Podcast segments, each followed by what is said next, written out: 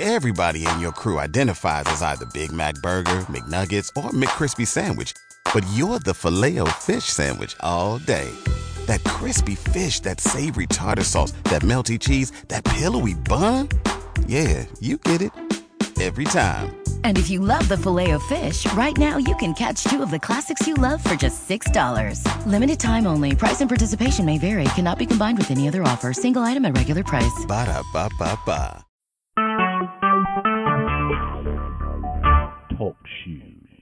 Recorded live.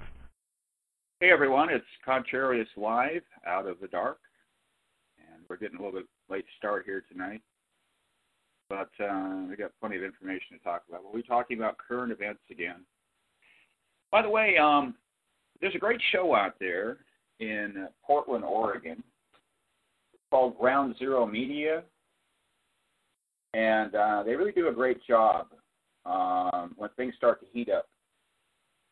You know, like say during uh, Hurricane Harvey or Irma, or if we have some kind of 9/11 event, which I expect. That's a great show to listen to. They go for uh, five hours, Monday through Friday, and uh, you know if the hurricanes are heating up, that's what they're talking about for five hours straight. And they do have a lot of repetition because they got people coming on at different times. Uh, the host of the show is called Clyde Lewis. Um, you may have heard me talk about Tracy Kleiman from time, time to time. She's a um, she's an author. I think she uh, was producing the show, but I'm not sure if she is anymore. But um, it's really a good show. I mean, even Alex Jones is good to listen to when things heat up. You know, I, it's not something I would listen to every day. But I started comparing the shows with Coast to Coast AM, and uh, Clyde's shows were better. He's been around for a long time. He's uh, worked in films and um, horror films, and uh, he's an author too. and uh, you can Google that. It's called Ground Zero Media. It comes on at uh, seven o'clock Pacific Standard Time.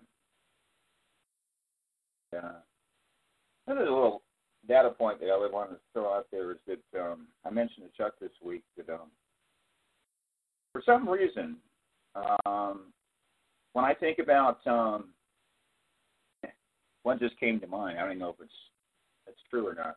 When I think about a newspaper from a different city, I always seem to know the name.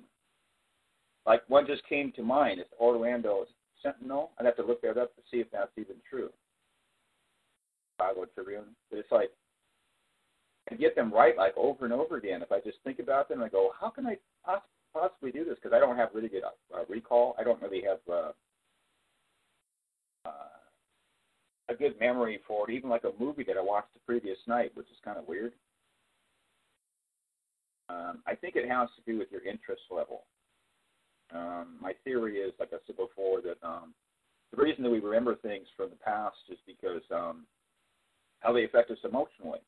You know, obviously you're going to remember things in the past that impact you on an emotional level pretty strongly, and the trivial things. And so maybe it's just because uh, I just don't really get into these movies that much. But um, I think it kind of validates the theory, which I hold to. I firmly believe this. We actually know everything. Um, somewhere deep down inside of us, I've talked about this higher mind, and uh, appealing to the Bible that relates to the conscience that um, we have a higher mind than the surface mind. And I talked about how I think there's this firewall there where the information doesn't get through regularly to the surface mind. But I think that's an indicator for some reason. I I seem to know. I mean, well, there you go, a Sacramento bee. You know what I mean? I mean, why would I know these things? I don't read these newspapers. You know, I don't normally go around to um, these websites, these newspapers. So kind of interesting. I, I've noted this for a number of years, but I've never talked about it. Um, things are heating up. I know a lot of people um, you know, Irma, they think, well, Irma didn't turn out to be what it was supposed to be, what it made landfall. And um, I think people are just saying, okay, let's go back to normal now. No, no, things are not going back to normal. Um, they're continuing to ramp up. In fact, you can actually see that the social engineers, whoever is doing all this, they are fitting these events in there. Uh, you might get one, maybe two days without the fear mongering or some something bad happening. And so you can see that um, you don't have because you don't have like two events in one day. That's how you can see it's artificial. You know what I mean? They're fitting stuff in there. You, you, these are the events that you can ignore. I mean, you don't have to pay attention to what happened with London. You know what I mean? You can just oh, you know, here we go again. You know. Um, then you have the other events where you can't ignore. But um, traditionally, we have not focused on um, current events because um, I wanted to do podcasts that have some kind of a, a lasting effect. Like you listen to them a couple years later. They're still significant. I think a lot of people I've been reading about this online, but the younger generations, like Generation Z, those would be the ones around 20 years old, give or take. They um, they're in denial of all these things, all the negativity. Uh, they're shutting it down. Mean, they're they literally have been shut down emotionally, and you kind of got to shake them to wake them. And um, I think most people are like that. Um, I've gone through a tremendous amount of changes in the last couple of weeks. Um, physically, things have been good and bad, and uh, these big upswings of energy. And uh, I actually haven't told you all this, Chuck, that I've been extremely weak. Um, and things have actually deteriorated my end. Everybody's different. Everybody experiences this differently. Uh, but you've actually improved, haven't you? Well, I was telling you last night. I I've been um, physically. Yeah, I've been weak physically. I think I mentioned on the show before. I just can't work out anymore, and uh, um, just not there. I and but my I think spiritually, like my spirit is younger and stronger, and uh, if I need need to, I can like overpower my body. You know, let's just say my my my mind and spirit. I think I was telling you this last night it seems like I'm going back to like 24, 25 years old. I mean, the way I'm thinking, um, you know, I believe in eternity actually, and uh, it's, it's almost like I feel that way. And uh, if I have to do something with my body, I can actually do it. But besides that, though, my body's very, very weak. It's uh, I've been tired. Uh, if I have to do something, if I have to work or whatever, yeah, I can. I can actually muster up you know, very easily with my mind. I can, you know, work like a 24 year old again you know. So I just noticed that. But uh, regardless of that, I've uh, yeah, I've, I've really toned down working out completely. Um, little here, little there. Um, I go in basically just to uh to relax. Uh, you know, if I if I do go to work out, as I say, real real lightweight, just kind of stretching out. I've actually started swimming a little bit versus lifting weights, so just uh, stretching out and just taking it easy. So, like I was talking to you before we started the recording, um, um, I'm just getting away from a uh, a lot of stuff in this world. Uh, you mentioned that gener- the new generation, the, these 20, 25 year old kids. They, um, you know, they they grew up in a world, Dave, where it's disaster after disaster. You know, they, yeah, yeah. You know, we kind of grew up when things were a little more, uh, what we thought anyway, a little more solid. Put it that way. You know what I mean? There's a little bit more morals, a little bit more. uh uh, substantiated control over stuff where these these Generation X kids, it changes every day with them, and I think they grew up not not trusting what they hear because things change the next day. Um, mm-hmm. We grew up like you know things like you'll have insurance and the economy's good and the American dream and work hard and you put money away and retire, you know, and things like that, which uh, um, have pretty well really been scraped off the table. And uh, I think if I was 18, 19, 20 years old, going out looking at a job, I wouldn't be looking at, uh, you know, a career 40 years working in a factory or something like that. You know, like uh, back, you know, back when I grew up, at you know, a lot of people took those uh, uh, union type jobs, those long term jobs that paid very well. I, I live up in the industrial belt, so you could get a good job at like General Motors or something like that, make a because their parents made a career out of that stuff and retired very nicely, you know, and uh, that's all been kind of washed away. So they're growing up in a time of uncertainty, and uh, you really can't blame them for where their minds are because they don't have they never grew up with anything certain in their lives at all. So yeah. Yeah, these articles it was talking about, a lot of this has to do with um, the economic situation since 2008 It's really affected them. Uh, just yesterday, I was seeing uh, this article about how many uh, 25 uh, year olds, males, are committing suicide. Wow.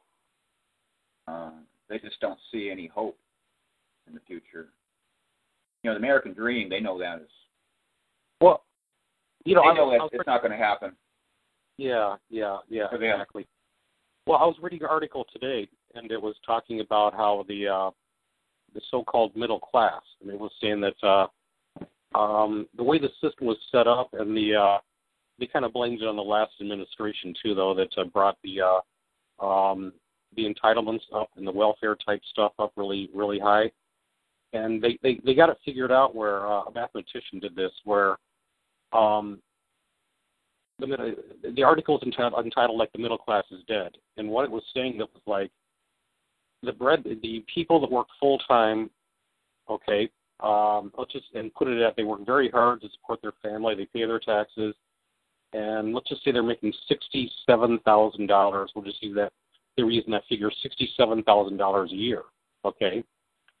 And they were saying the way the way the system is now, if somebody, let's say a 25 year old, has it figured out where, or a lot of people do, just working one week a month for minimum wage with the benefits you get, the Medicare, um, the insurance you get, the food stamps you get, all the government uh, all the government handouts you can get only working one one week out of the month at minimum wage comes in at like sixty nine thousand dollars a year worth of benefits.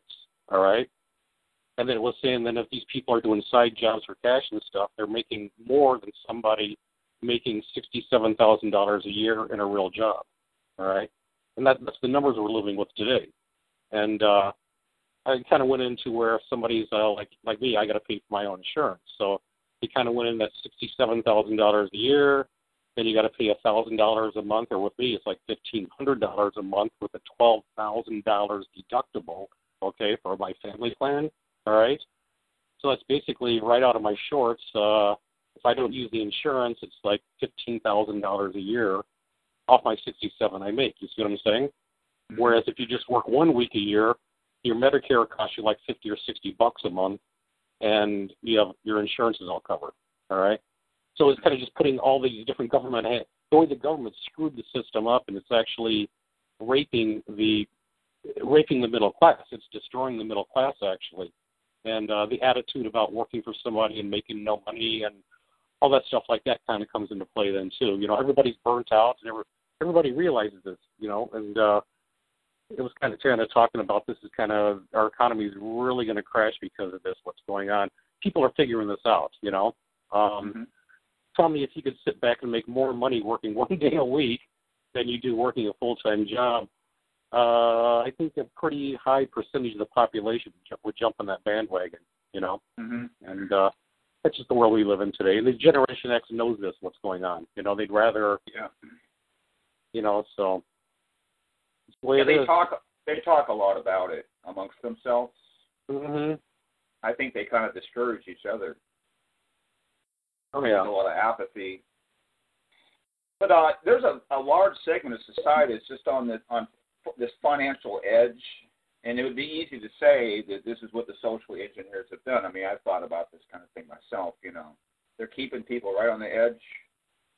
Yeah. You know. Yeah. Uh, yes. keeping them from prospering, but I actually think that God is doing that. This is kind of a positive thing.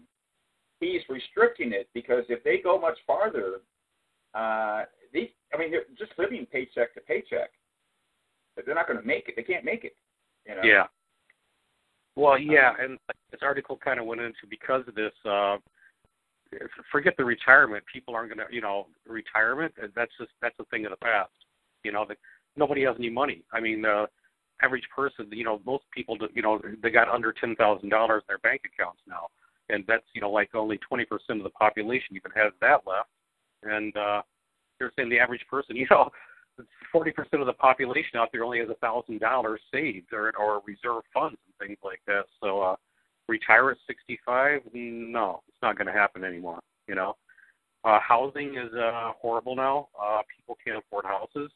Absolutely. Uh, back in like 2010 or whatever like that, 70% of the population owned houses. That's down to like 45% now. Okay, and uh, and it's getting worse and worse and worse. And uh, this thing's just snowballing, man. This economy is, uh, uh, yeah, like you said, we're living. People are living right on the edge. I'm living right on the edge. You know, Mhm. it's month to month now, and uh, I used to make pretty good money. You know, and uh, I used to make incredible money. But now it's like the more money I make, the more expenses I have, the more taxes I pay. Um, it just it's a losing battle after a while. That all of a sudden, if uh, you know, if the IRS comes at you for an audit and stuff and and things like that, it, it's like, why are why am I even doing this? It doesn't matter, you know. this is crazy. I'm doing nothing but beating myself up, killing myself.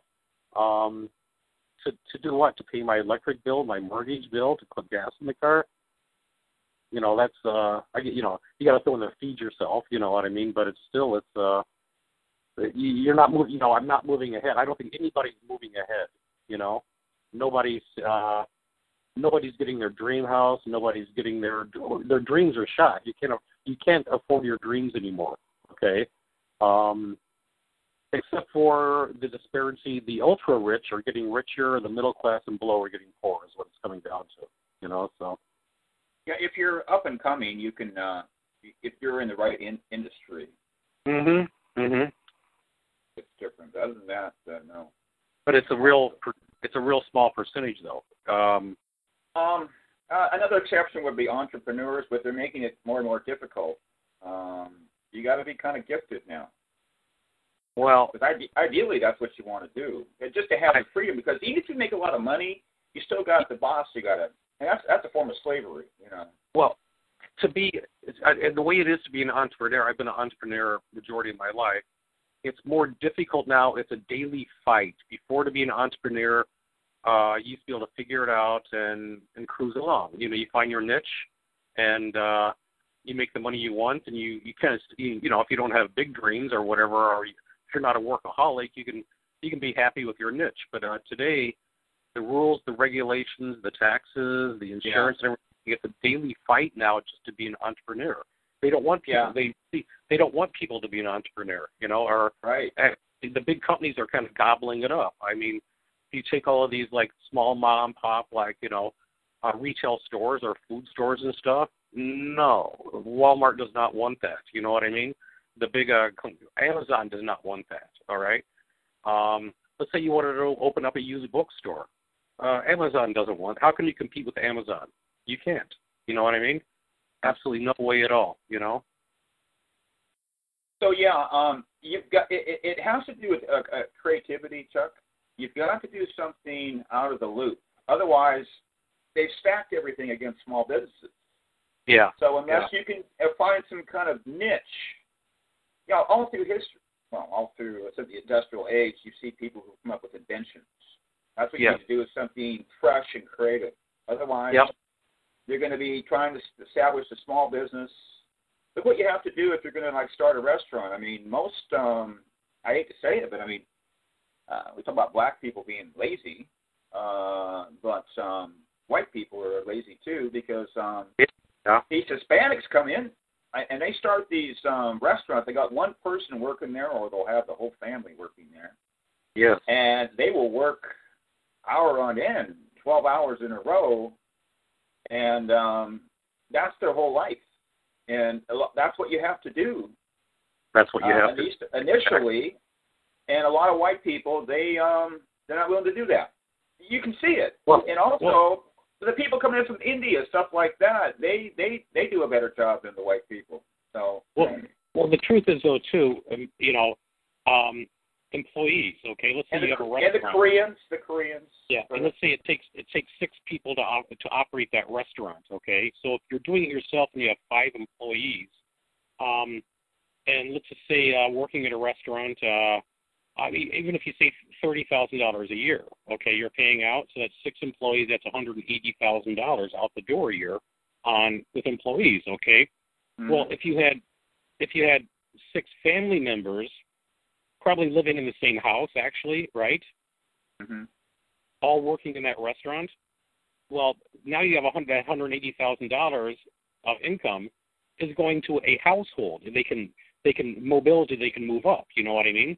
Um, versus having employees. So you know, um, foreigners actually have a lot more of a uh, uh, a family orientated uh, uh, baseline, and they can do that where that doesn't Americans really don't have that baseline anymore. Okay.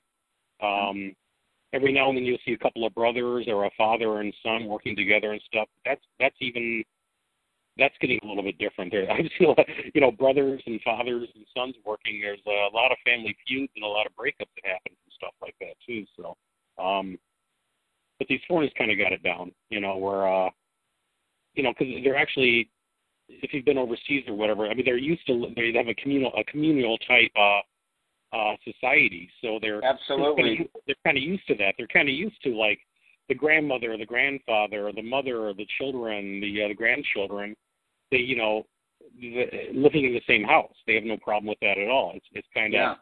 and if they're smart they buy more land and the house gets bigger and they get more land but they're still basically all hanging around that house or you know every now and then they'll build another piece of you know another another house on the property real close or whatever but you know it's uh communal and it's kind of a um they still have a family pride or they kind of keep the uh they take care of each other still you know Mhm, mhm.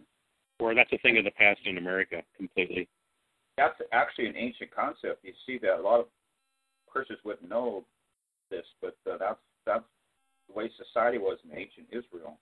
They had extended families. They would build extensions to the same building, and uh, you had multiple generations there. I uh saw an article a few days ago in Seattle where this uh, lady was complaining because she went to this really nice restaurant and um, they charged fifteen dollars for a hamburger and fries or something like that. Sure And she, she wrote a bad review of the whole thing. And uh, the the chef, the chef, uh, he was actually the owner.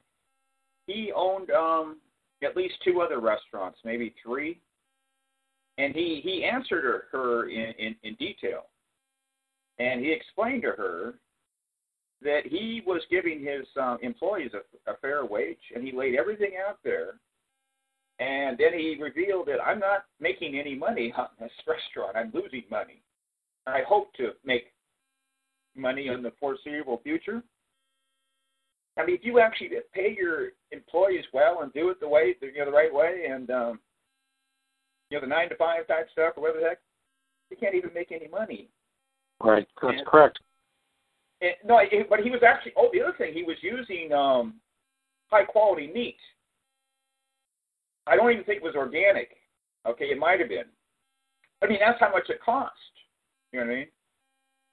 And uh, he's just saying this is the way it is. And uh, the lady, she never showed up again. So he responded to that really well. It just gives a good illustration how much it actually costs to do something like that. You know. And Yeah. you got to. Um, a lot of these people, um, they do it for the the love of it.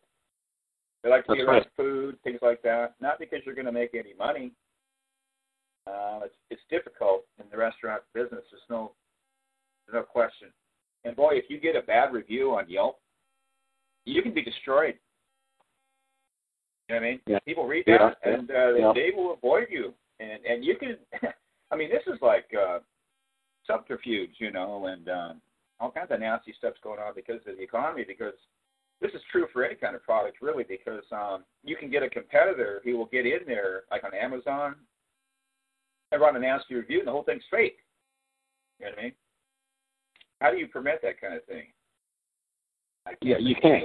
No, you can't. I I actually read something about somebody got busted for writing over a hundred. They got prosecuted for writing over a hundred bad Yelp or I think it was Yelp Yelp reviews. Okay, so it was Amazon reviews. Yeah. Right? And uh, just trolling and causing mischief and problems, basically. You know, it's kind of funny. We're you're talking about you. Uh, an entrepreneur's got to come up with a unique, really good idea. Well, we've also um, progressed in a society where these people, instead of doing positive things like that, it's it's easier to fall into uh, scamming people out of money. Their idea is to scam people out of money. So, so three quarters of the stuff I see out there on the internet, or jobs, or job openings, or ads out there, um, there really isn't anything there besides to take money out of your pocket. Okay, that's a there's a lot of thiev- I I I think it's thievery actually. You know, um, these uh, good ad copy guys, and they come up with a really good concept, and uh, what they're promising really doesn't exist. Okay, so and there's people looking right now, and they they're taking advantage of people looking for something to do, and they charge for it. Okay, and uh, there's really nothing real that I see out there. All the all these, especially on the internet. You know, everybody's trying to make money off the internet. Um, Yeah. so, you know, uh, some of our people in the show, it's like you know they want to be, you know, work at home parents or work at home dads. You know, and uh, um, they pretty well corralled all that. See, once you do figure it out and start making money, they just come back and they change the rules again, and uh, it all goes back to the big corporate. Google just did that over the last couple of months. All these people making money off their videos, they uh, they cut that pay down. Well, they, took they they took like three quarters of the pay away.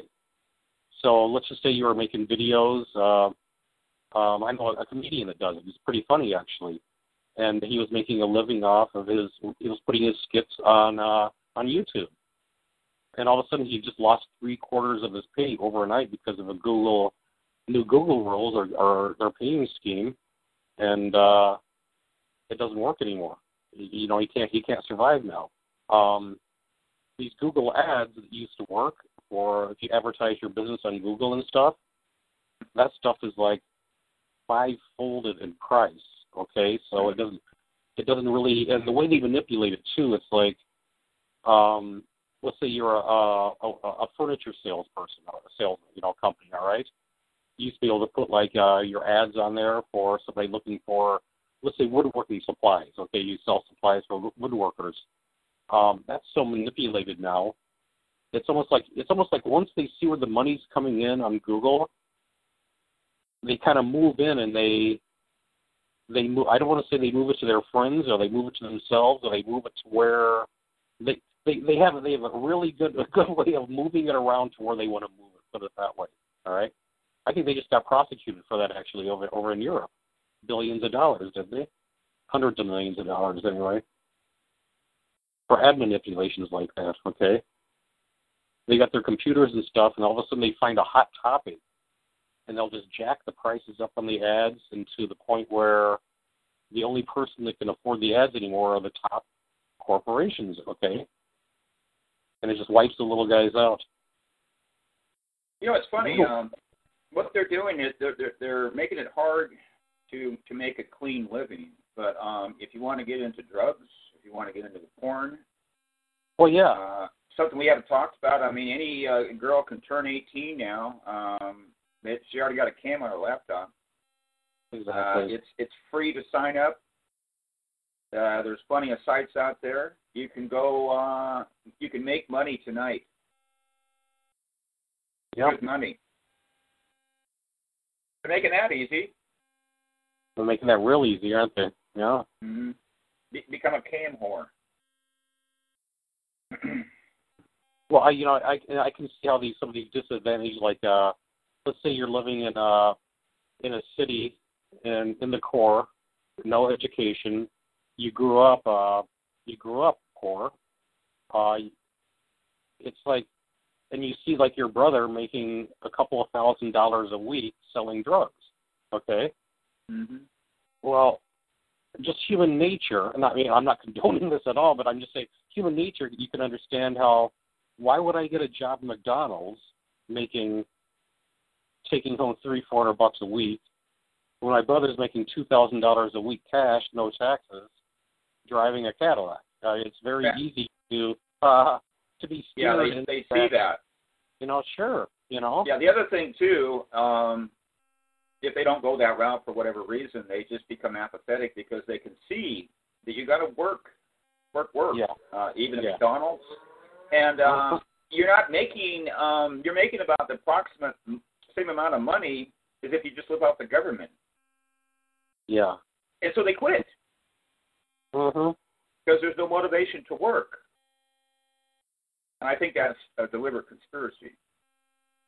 Well, yeah. I mean, there's a whole. Most of these people on welfare and food stamps, and, uh, and uh, you know, and I'm not not picking on anybody. Like you know, these uh, these women with uh with kids and stuff like that. Um, they really they know the system inside and out. Okay, and uh, Yeah. Well, my accountant tells me the stories because he They learn from uh, each other, just like when they're in prison. They educate each Yeah. other. yeah. Oh, but I mean, it's a got- criminal society anyway. Go ahead. I- I mean, no, they got it down where uh um I know these girls uh the girl that cuts my hair, the nail shop next door, all these girls are um are basically on the government dole and they're all working in the nail shop for cash. And they have more money than I have. They have the parties, they have lifestyle, they have everything. You, you, they really do, you know what I mean?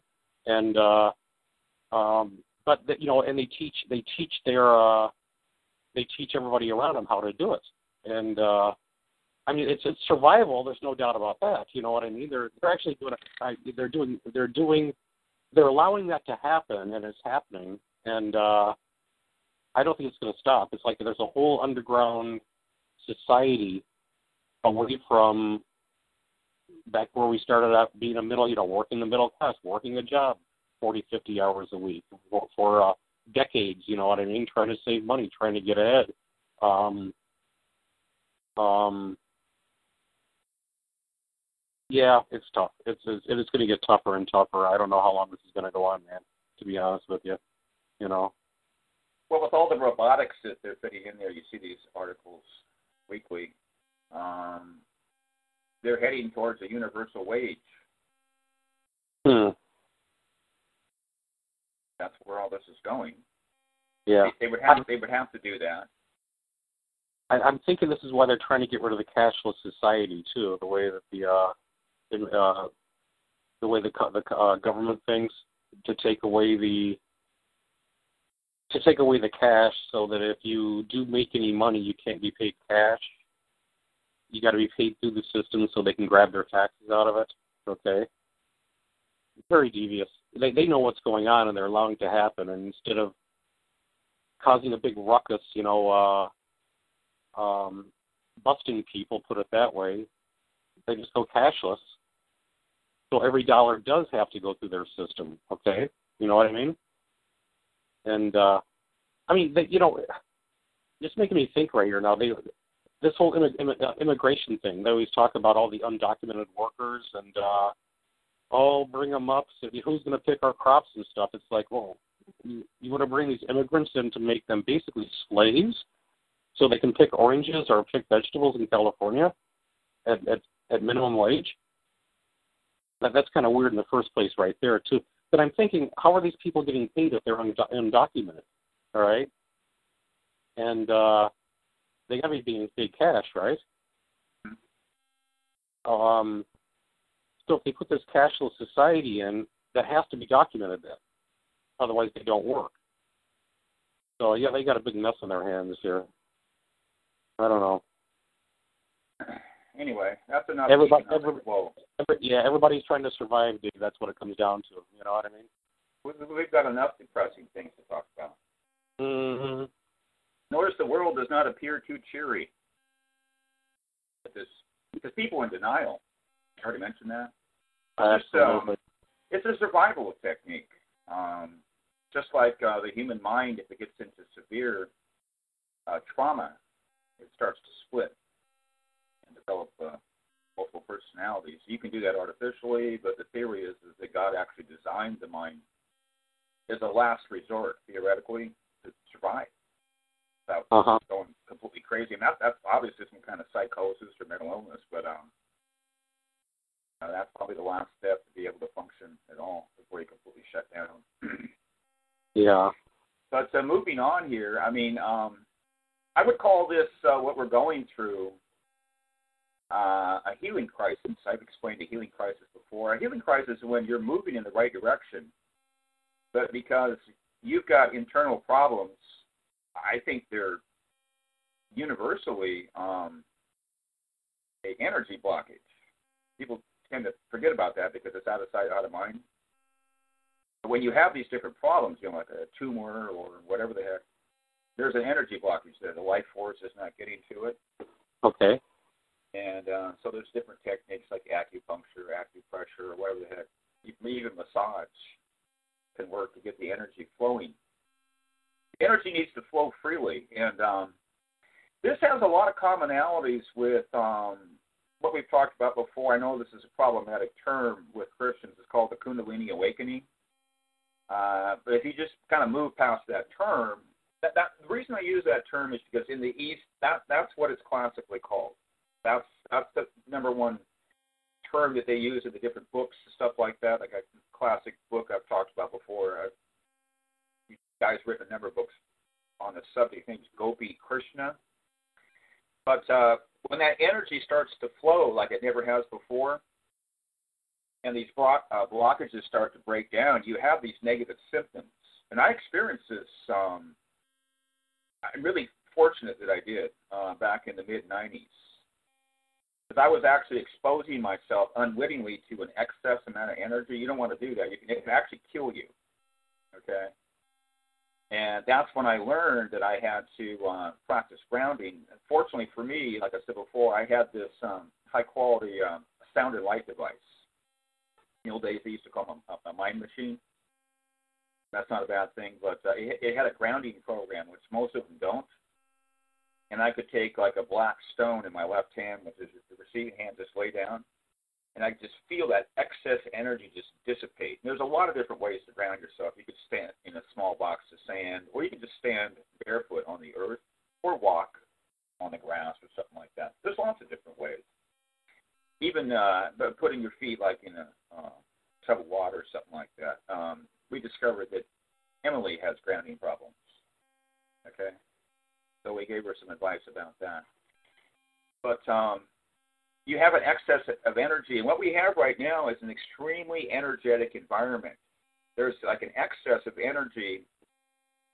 Um, I mean, in relationship to where we're at right now, we have to move forward in order to be able to profit from all this. So unless we do that, you know, kind of transform.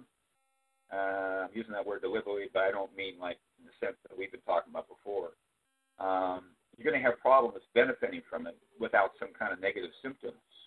I've never experienced anything like this uh, since the mid 90s. Uh, there's a lot of parallels. Uh, the only thing along the way was actually in 2012, where there was this obvious influx of energy that people, everybody on the show at that time, they were into it. They were doing enough things right where they could feel the energy. Like I said before, there was a time when I could I couldn't feel anything. You know, I couldn't feel a, a crystal pulse. All crystals pulse, and people have different abilities to feel that pulse. And um, sometimes you can be born with that ability, even if you could be an alcoholic or something like that. It just kind of runs in the family. I've talked about that before. This one girl that had the ability to do it, she could feel it and I couldn't. But eventually, uh, I developed that ability, and actually, um, I've started losing that ability, and now it's starting to come back again. Isn't that something? I think I started losing it just because I was getting more toxic, getting older, because your body's a vessel, and it's just what your body does. It just accumulates toxic. The whole environment's toxic. So there has to be some kind of balance or exchange between the toxins that come in and the toxins that go out. You know what I mean? You got to maintain that balance, otherwise you're going to start sinking. You get you get out of whack there. So uh, um, our bodies are going through a, a tremendous amount of change right now, and uh, I one of the main things indicators is I mean this is not something that you're imagining.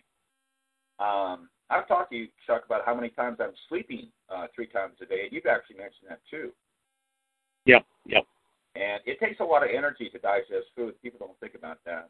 But most Americans, they spend over 60% of their energy just digesting food. That's why, in, in the long term, at least over three days, you get more energy when you fast. But initially, you'll feel tired. Again, that's a healing crisis because these toxins are coming into your bloodstream just like if you take too long between meals. That's why you feel tired. And when you eat, you shut down the detox. You don't actually get energy from the food because um, it, it's going to take you about an hour to digest um, like a cantaloupe. So where's the energy coming from? Well, it's not coming from the food because you have to digest it first. You have to assimilate it. You have to transmute it. So you're just shutting down the detox. And uh, but um, this is really something. And uh, you know, when we talk about uh, the Book of Revelation being fulfilled in some sense, it's kind of a preliminary thing. I just want to clarify that because one day I was out walking around and uh, I, I didn't even plan that that show. I was just going to the to the bank and uh, I didn't uh, expect to do all that talking. But um, the the like I said, the energies uh, are streaming down from these constellations. Um, it's streaming down from Woodwood. Uh, excuse me.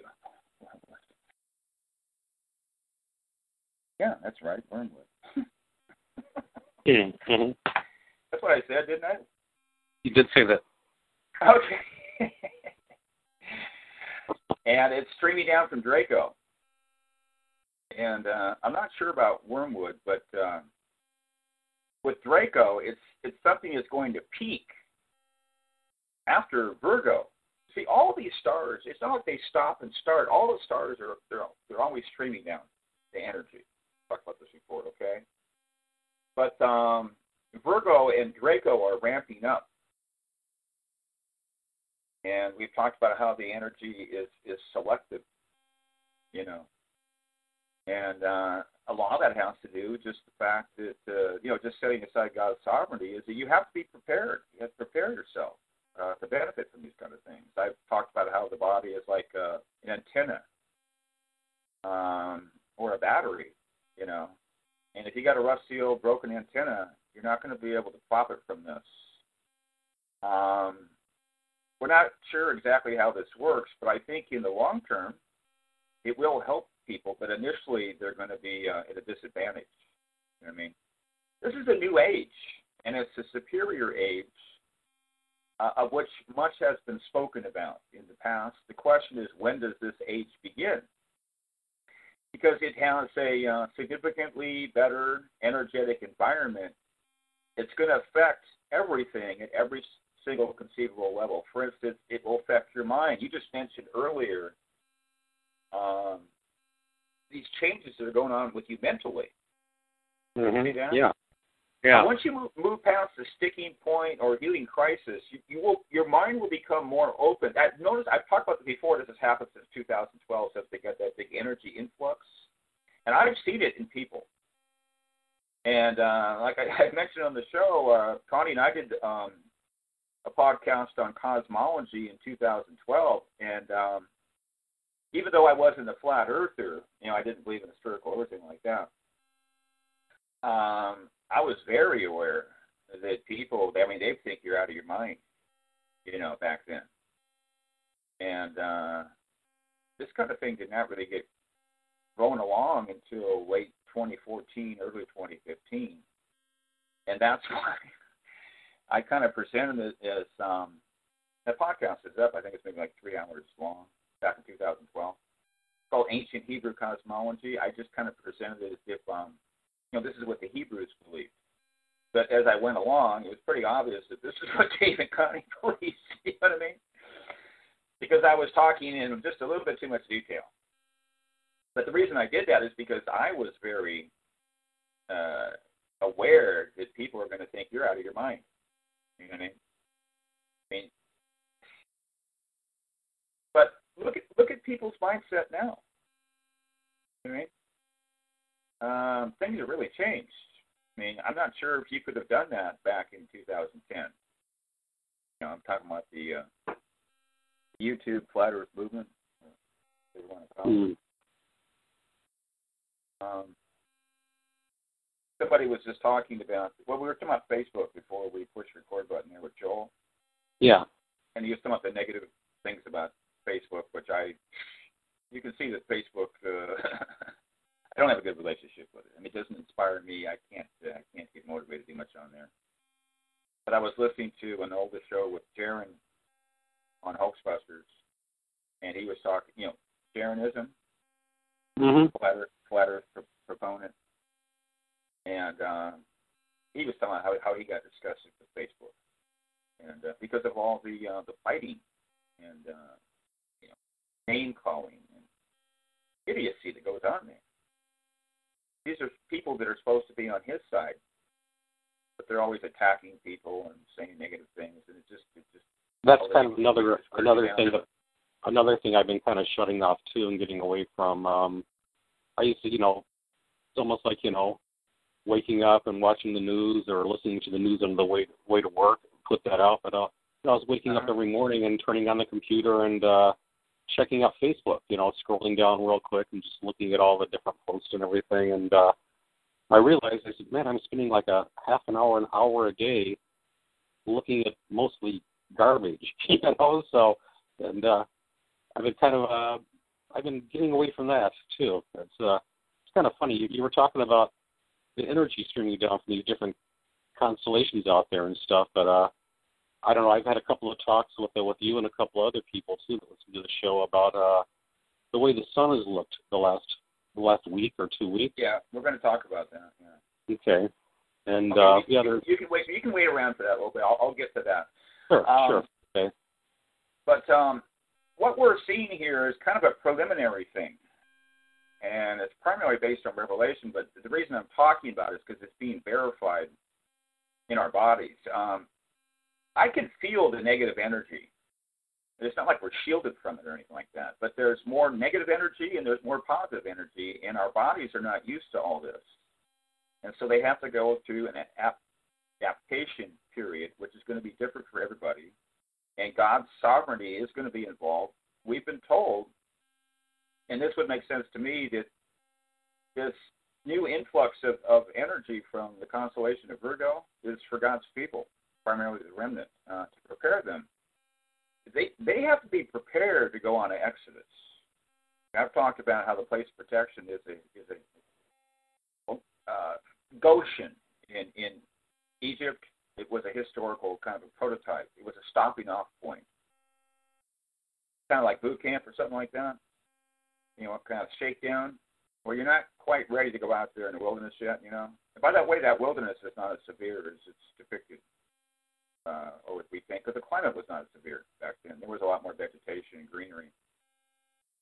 And um, but they had to go farther than actually. This is just my opinion. They had to go farther north, so it was actually a longer journey. But it, but the environment was not as severe.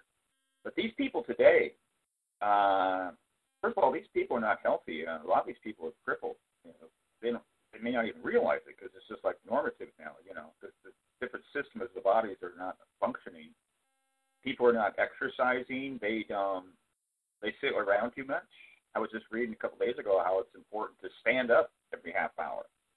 It's at least at least stand up. You know what I mean? Don't sit there. It's really really bad for people uh, to sit there for extended periods of time. Our, our, our bodies are not designed for that. You know. And uh, the, the, I mean, these people. I mean, you know, uh, I've talked about um, devolution and how it relates to, um, you know, the emotions of man, and uh, modern man is very emotional creatures. We look at those uh, Israelites, and, and you know, th- those people were were tough people, and we look at them as a bunch of complainers, whiners, moaners. Oh my. Um, well, I don't even think these people would even get to that point. Uh, they would have to be physically assisted by God. Uh, they would just perish, you know. And I, I think God was helping those people, but I, I think that passage in the book of Isaiah, where it talks about um, they will be given the wings of eagles, I think that has to do with supernatural assistance. And I, I absolutely believe that they have to have this. You know. So it's exciting to me because I believe that God is starting right now to prepare his people physically. And it's going to affect emotionally too. Um, all the you know the aspects of the, the body are interrelated to some degree. And uh, he's preparing his people. And uh, that's a good thing because um, the only thing I've really seen before was the Mandela effect. you know what I mean? And uh, most Christians don't know about that. But that that's a big wake up call once you find out that your Bible's been changed from a distance. You're hearing that for the first time. Uh, need to look into that. We've talked about it before. Uh, should be yeah, it's, been a couple podcasts. I mean, I've talked to people and uh, they didn't believe in the Mandela effect, and they open their Bible and they go, "My Bible has been changed. What happened?" you know what I mean? That's pretty freaky.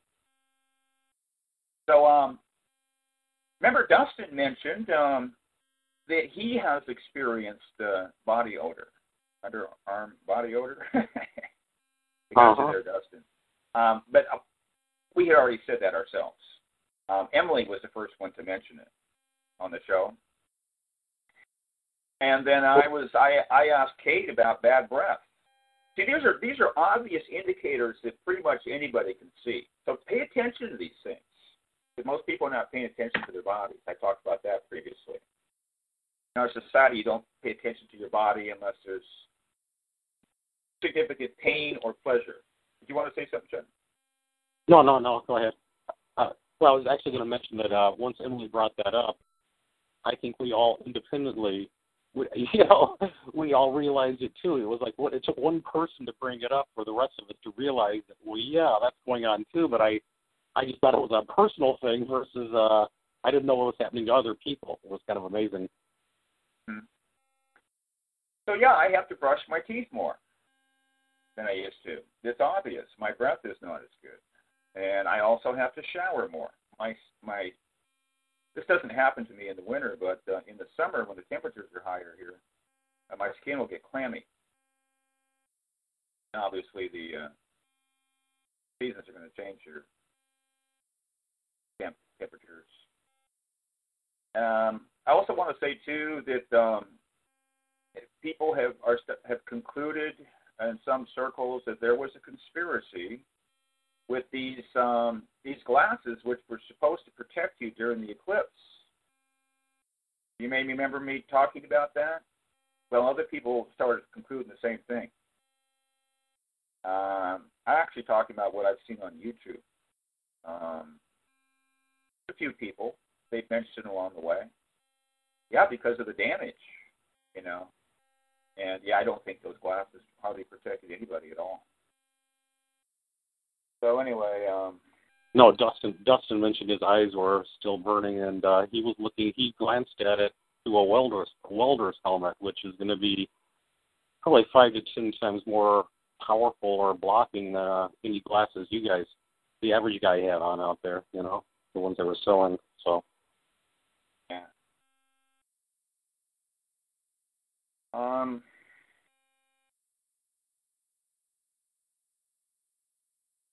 What should we talk about next? Well, I've been emotionally uh, duressed recently because of two things that have happened to me. Uh, it has to do with changes with the sun, um, and also the Pet Goat video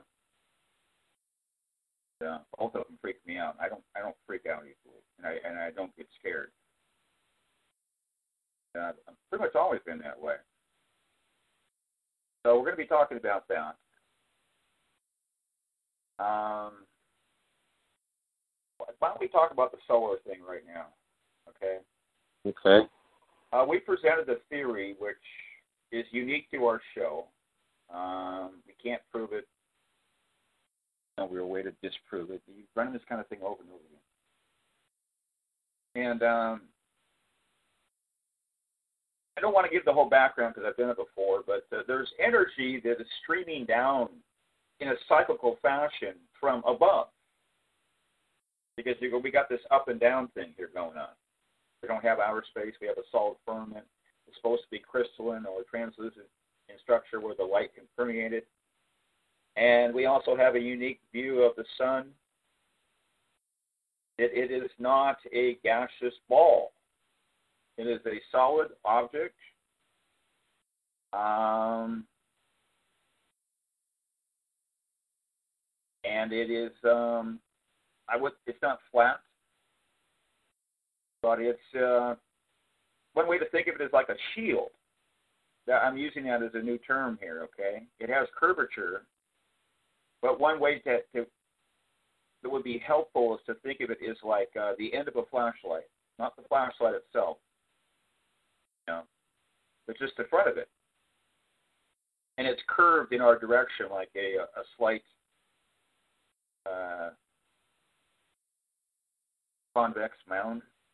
And it's basically a a, a, um, a transmuter of cosmic energy, and um, however all that works, and it has to do with the angels. The angels do all this kind of thing,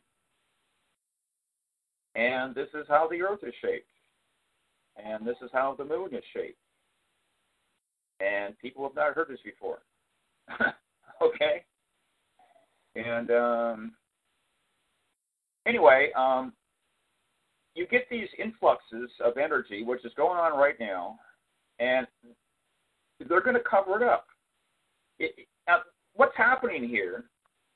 People can um, have negative reactions to it, and it can also affect technology, such as radio transmissions. Mm-hmm. I was reading about that today. Um, the same thing can happen with an excess of uh, the life force. Like when a person who um, who has uh, an excess of it or a sufficient amount of it, they can walk by a uh, a street light, you know, and the street light will go off. So it will affect, um, you know, this. It's a negative electrical system, is what it is. I mean, it's less spin energy. But I mean, um, you've heard about people who um, we got one on uh, Facebook. Her name's Linda Denny. Uh, she claims that uh, you know her auric field, they want to call it her electrical field, affects uh, computers and things like that. It will shut down. Uh, I believe this happens with Emily too. and um, so it can it can affect earthly technology um, because it's not designed for that. Historical historical examples like back in the 19th century, we had a blackout, things like that. A lot of this stuff is fear mongering, because you, you can see the system is holding up. But uh, there have been some problems. So if these stories are correct, because these are like mainstream articles, you know what I mean? And uh, so anyway, what they're trying to cover it up because this is actually a gift from God. Any any gift that God gives uh, to humanity, in the system of control, um, they try to cover it up. You know, dampen it, uh, put it in a dark corner somewhere, uh, lead somebody off in a different direction, right? When do they ever showcase it, Chuck, and tell you the straight truth? Well, no. Here's what God's doing because they always put a spin on God. God's not doing anything for you. God's mm-hmm. not helping you. You have no hope. God, you know, there's no evidence that He loves humanity or anything. He just created this place, and you know, the deists. If you want to be a theist, you know, they want to turn you into a deist because you're on the way to being an atheist. but deism has to do with the concept that uh, that God created the, he, he became apathetic for one or another reason and abandoned his creation, or he's just not maintaining it properly because he's just the interest level isn't high enough, you know. Maybe he's got too much going on elsewhere, and we're not that important. But um, so we believe that um, what they've done is they've created with the solar flare theory. That's what I would call theory, and pretty much exactly. everybody believes this kind of thing. But there's a parallel effect. I mean, if you look at the sun, I'm a sun gazer. It is way stronger. We've talked about this quite a bit, Chuck, lately. Uh-huh. And I, I've never seen this before. And what we're saying is that um, this uh, energy, which is a form of radiation, it's being um, transmuted through the sun. And there's a lot more than there normally is. I don't know if that's going to stay this way or if this is just kind of a temporal thing. I would think that it would. Uh, we're moving towards this would be the the new normal. Wouldn't you think so? I yeah, it's building. It's starting. It's building uh, over the last well month anyway. I'd say at least. You Mm-hmm. know, last couple of weeks very strong though. Very strong glare coming off of it. But just And- like you know, if you're a flat earther, you got to start critiquing what NASA's telling you about the sun and the moon. You know, everybody's you know the Earth is flat, the Earth is flat. You know, pounding the table. Well, you still believe that the sun and the moon are a sphere. Why do you believe that? You know what I mean? Why do you believe that the planets are spheres?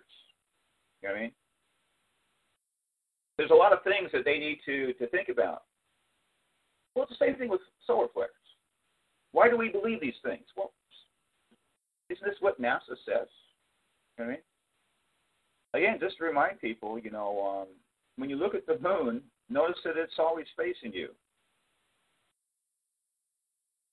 It appear to be turning?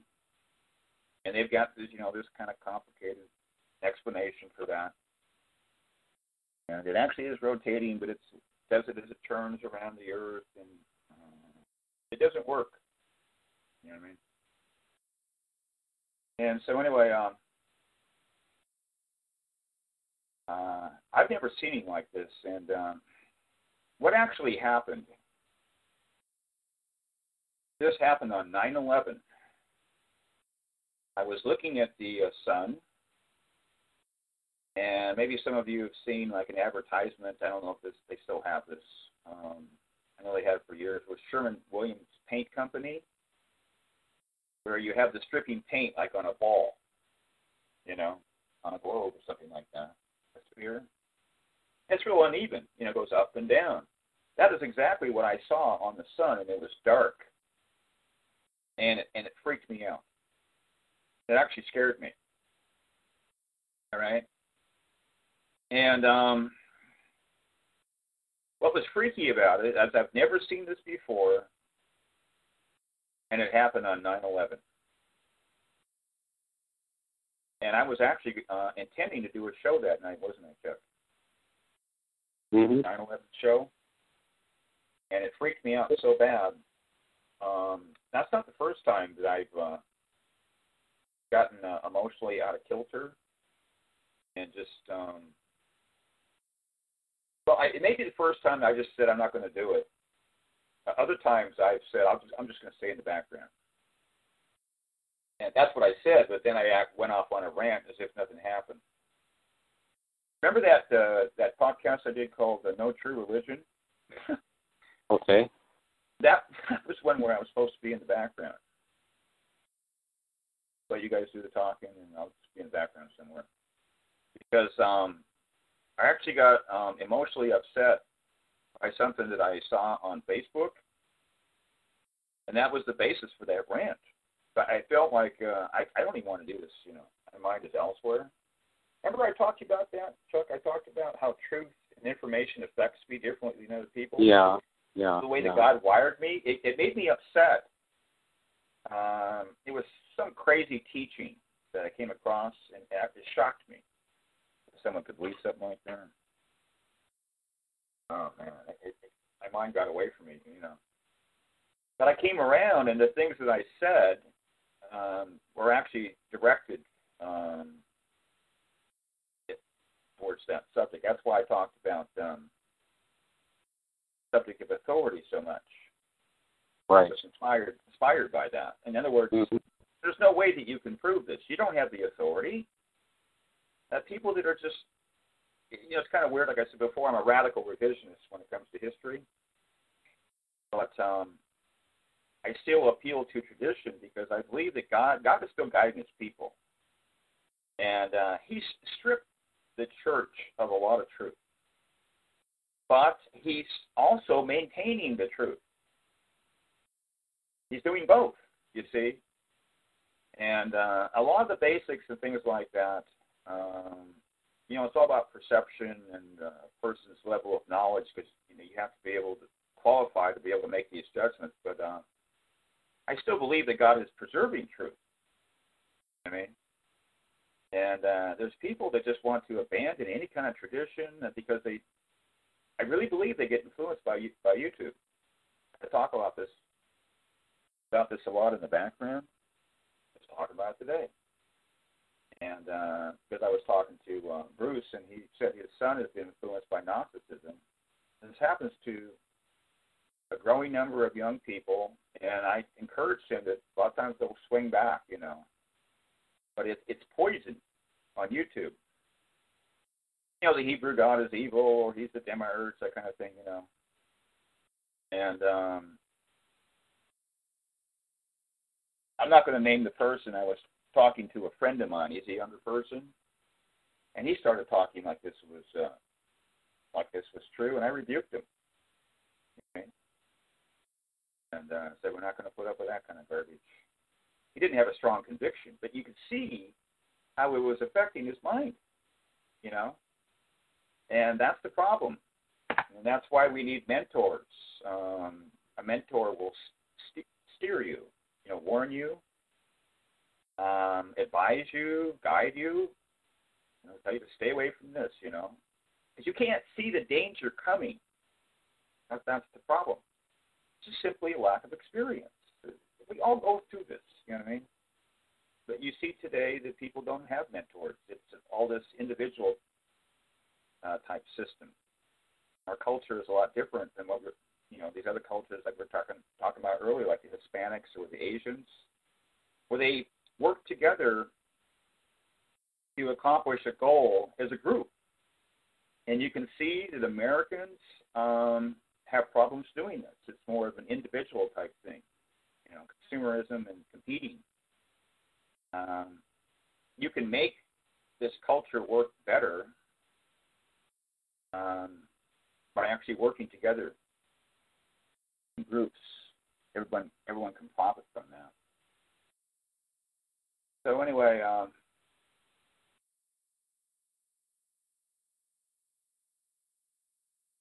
did you uh, uh, mention uh, besides the uh, the sun's been very orange lately, Dave? The last couple of weeks. Yeah, I'm going to talk about that. Talk about these um, these anomalies that you have seen on the sun. You've talked about these uh, these lines that you've seen. I saw that today. How, how thick were they? These lines. Well, they they were kind of like transparent. I'm not sure if it was clouds or something. I I I don't know. It was like there was some yeah. like lines going across it. I wasn't sure if it was a a thin cloud cover or something, but it was it was different. It was very different.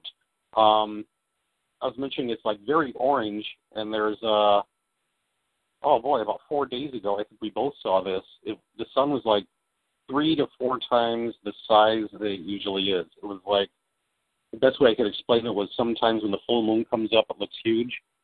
That is an anomaly that happens. That never seen that with the sun before, but uh, four or five days ago, it, it was just absolutely huge. The sun was, and uh, and the day after that, I'm looking at it, and uh, it was oblong. It wasn't a perfect circle. It yeah. was like uh, it was like bowed on the bottom, and uh, mm-hmm kind of funny. Two days later, I got a phone call from uh, one of our listeners and uh, one of our friends that uh, said the same thing to me. He he said he saw it in the sunset, and uh, it was Dustin actually. He says he saw. He said, "Did you see the sunset?" He goes, "It looked like there was." Best way to explain it would be like two suns, like one on the bottom of it. It was kind of like the egg shaped or oblong, and that's kind of the same terminology I used where I saw. um, there's been a strange glow coming off of it. It's, Mhm. it's so harsh on the eyes you can't even look at it during the daytime, Yeah. and uh, you and you can't even see the sun. It's like just a big mass of uh, um, radiation, I guess the best way to say it, and it hurts the eyes. And uh, but then it changes. Then two days later, like the last couple of days, it's been uh, pretty, I guess, normal. If you you know com- compared to the way it used to be anyway, the radiation isn't there. You know, so but uh, it sure was hurting my eyes though the last couple, the last three or four days looking at it. Um, Mhm. You couldn't look at it. Put it that way. So uh, yeah. and I've been making a point of going out every day at sunset to actually see what it's doing tonight. Oh, another thing I saw was like when it was really orange, staring at it, and I can only look at it right right at sunset, right before it's ready to set, and there was a red glow, like a uh, like a corona, like uh, if you think of the eclipse, the corona on the outside, but it was red, a red circle, like a a red glow coming off, real thin red uh, red circle around the around the orange sun and uh strange, very strange. I was catching red and orange off of it. So so I don't know. I mean we we've discussed this. Is it like has something to do with the smoke from the forest fires and uh um all kinds of things we had to think about. Why why is this happening? Okay. And uh then you put it into the uh the way my body's been processing this energy and uh the feeling I've been having and uh no, I'm not sure what's going on. Um, kind of getting a handle on it. You know, you were talking about the uh, the solar flares, and uh, this isn't something new. We, we we've been talking about this for six months, where we started noticing that they always announce a couple of days earlier there's going to be a solar flare, and next thing I know is I can't sleep and you can't sleep Yeah. during these solar flares. Mhm. And so we kind of put together there's this there's energy coming off of these solar flares, whether um, they know it's going to happen, there's going to be influx of energy, so they use the solar flare story before it happens, or I don't know. We, we kind of figured out though that's the uh, it's a cover-up thing, is what it is. They're covering Yeah. up something, you know. Misdirection technique. Misdirection, yes. And now, the, here's the thing. Because we're talking about the uh, the dark magicians here. They never say anything positive about a solar flare, do they? It's all bad. All that, right? And we're saying it's it's good um, if you're able to um, benef- benefit from it, which um, actually I think most people cannot. It just varies from person to person, but potentially it's all good. Potentially. In other Yeah. words, if you if you were equipped to deal with that kind of energy, um, Well- I'm not sure if very many people are. Um, Well, I'm, I'm glad we talked about this because you know it's like knowledge, and then using that knowledge, and you you almost have to like acclimate your body and your mind, or your mind anyway, to realize what's going on to be able to benefit from it. I think you know. So um, it's really kind of weird what's going on. I mean, I've been getting a lot more mellower lately too. The more I've uh, um, understanding and experiencing it, I can almost like turn my mind on to. I can like turn it into a positive. It's kind of strange to say. Um, yeah. When it first started coming in, it was like keeping me up, and it was real uh, kind of annoying. I guess the best way to when you can't sleep at night and you're rolling around and stuff, it's it's, it's annoying, you know. And uh, I'm not really having the sleep problem anymore. It's uh, it's the other way around. I'm sleeping too much almost sometimes. But uh, um, if I wasn't aware of what was going on and didn't concentrate on it or try to utilize it into a positive thing, I think I'd be, I think it would be still bugging me. As I say, your body and your mind has to has to acclimate to it. And uh, uh, like I say, my body is tired, but my mind seems to be more sharper and uh, and mellow. It's really mellow. It's like all this stuff is happening.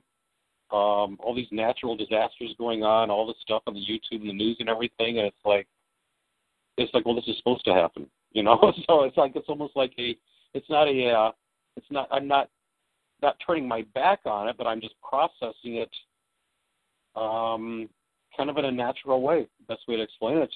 It's uh, I'm not freaking out. I think there's going to be a lot of people freaking out, but I'm going the other way, where I'm kind of accepting what's going on, and uh, Mhm. I'm almost be able to stay. Hopefully, uh, well, if, if, if bad if bad things do happen with the economy or or or natural disasters or false flags or whatever like that, I think I, I can process those. I will be I won't be shocked as much as the most per, the average person out there. Um, a lot of these things happen, there's, but man, there's going to be people just freaking out if they don't if they can't handle their emotions or uh, um, they won't know what to do. They can't. They won't be able to think. They're not equipped to think rationally. Put it that way. You know. Well, this energy affects you on emotional level. The most obvious uh, example of this is lunar energy. So, as you were talking, for the first time I started to develop this theory that there there must be a new influx of lunar energy. This is not going to be good for most people on emotional level because everything is about this alchemical balance between the sun and the moon. You don't want too much solar energy. You don't want too much lunar energy. They're designed to work in conjunction. Uh huh. See that? Uh Now, the thing about the lunar energy, it has a watery, cool quality to it. It's more subtle. And so it's not as obvious. Um, you can get a sunburn, but when you get an excess of lunar energy, it's it's not readily evident. You know what I mean? Even though it's not good, they tell you not to uh, sleep outside under the full moon. Wow. Yeah, I know you mentioned that before. That's uh, Uh-huh. I don't know if it's ever affected me like that. Not sure. People used to know this kind of thing, and uh, now they would think that's superstition. It was just common folk belief. People, pretty much everybody knew that kind of thing, you know, because it was just passed down from generation to generation.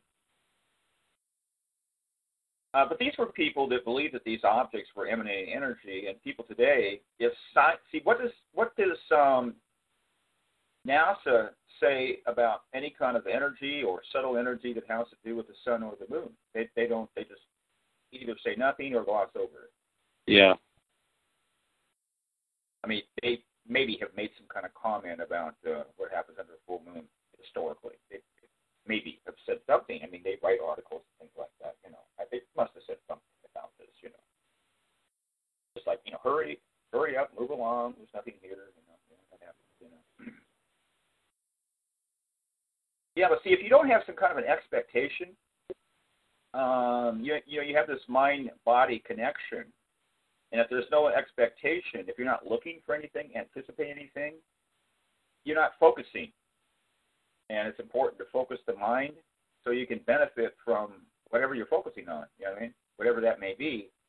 And they're not helping you to do that.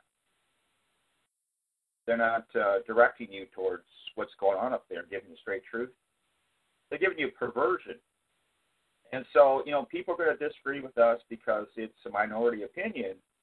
But you got to understand that you're you're you're trusting NASA, and I don't believe that you can prove uh, these solar flares. We had a guy that used to do a lot of audio with us before, and he used to talk about um, once you figure out that the Earth is relatively close to the sun, and what they're telling you about these solar flares is is, is false.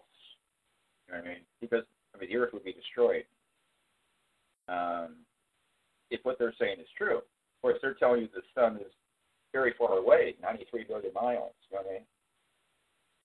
But you can't have that kind of radiation with an object that's close to the Earth. You know, less than a hundred miles, or maybe it's like 60 miles out there, or something like that. There's no way. You know what I mean? So anyway, I mean, you know, you gonna trust them?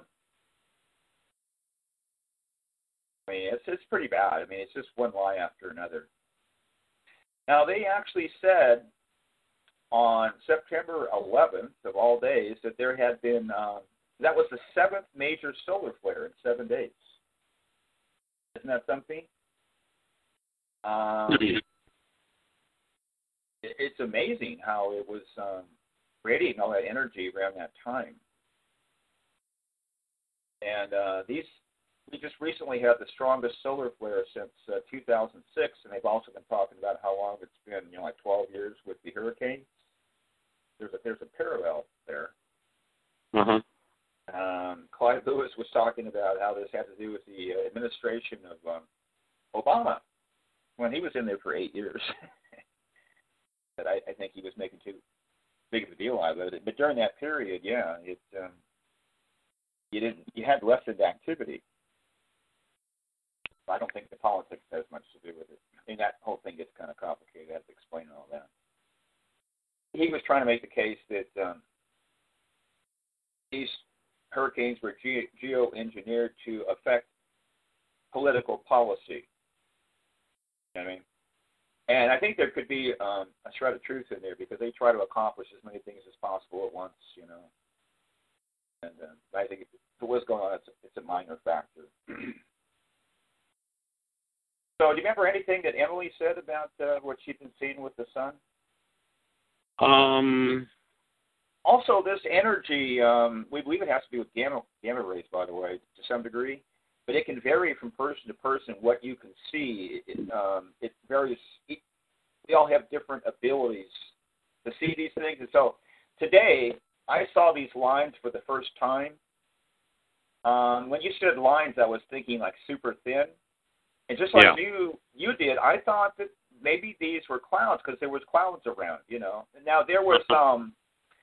This is an example where there were some very light gray clouds, a lot of white, just a little bit of gray in there. It- They look like they're behind the sun. You know what I mean? It's not impressive at all. Okay, and so I couldn't tell if there were bits and pieces of clouds in front of the sun, but if they were, they were horizontal. Um, so I said, well, just let me see here and wait because I was sun gazing. But then the clouds moved away from the sun, and there was no clouds around the sun at all. But then these um, these lines, if that's what you want to call them, they they stayed there. Right. Right. Right. But I did notice them change. Yes. Fluctuate a little bit, and, and, and there was one point where they disappeared. Yes. and uh, the basically the sun is changing, or at least what you're seeing, it's going to change from day to day. You know, I expected to go back maybe and see what I saw before with the dripping paint effect, and it was it was totally gone. Yep. It was it was fairly dark, and it, that's why it freaked me out. And, and I noticed those lines kind of uh, at times they kind of scrolled up and down too. They didn't stay in the same place. They kind of moved up or and then moved down. Oh yeah, yeah. You asked that question about em- Emily, and uh, Emily's got a little different uh, uh, description of things uh, than the normal man, including myself, understands. But uh, she kind of said she noticed there was a she. She said there's like a battle going on between the good energy and the bad energy. Is kind of what she mentioned. What she was noticing. Well, we Um, actually believe that. Yeah. We're going to talk about that a little bit because um, we're going to talk about the opposite thing going on in the midst of all this excessive uh, solar activity. But it, it actually it's going to make some sense. There's actually a war up there. Um, you got Nimbus and his crowd up there, and they are trying to darken the sun. Now, there's evidence that this is going on. In fact, that's that's what we're talking about here. Here's the thing. What did we just say earlier? Anything that God is doing that's good, don't you believe that Satan's going to oppose that? Okay? Well, how about on a cosmological level? You know, when it talks about the sweet influences of the Pleiades, do you think that Satan wants you to benefit from that? No. Well, if you believe that, and if you really believe that there are beneficial energies flowing from the Pleiades and other stars, then you, or to have a consistent opinion, you should develop a theory that Satan would try to block that. But yet people don't think about that at all because they just don't think about the cosmic energy. That, that's the problem. See, you got to get to that level and then kind of mature your belief system and move off off of that and develop something and then go to the to the level where he's also going to utilize technology. And uh, I'm not going to make a big thing out of that, but it's based on basic reasoning that um, this is going to be happening on a, a celestial level, where he has his darker angels trying to block it, and they're also using technology and uh, we won't go into that now. But we believe that they have um, blocking technology, actually objects up in the sky, uh, to block uh, high priority regions. Um, this is a huge subject. We've talked about this before. And um, I believe that Chuck got a revelation that there's a war going on up there between the angels uh, because they're trying to suppress the light. Now, Wormwood, uh, which is, um, I've come to the conclusion it's a, uh, a dark star, but technically not a sun. Just like all these objects, it emanates energy. And this is difficult to um, to process, but it emanates a dark, murky energy. In other words, if it um, if you were to have a beam coming from that object in a uh,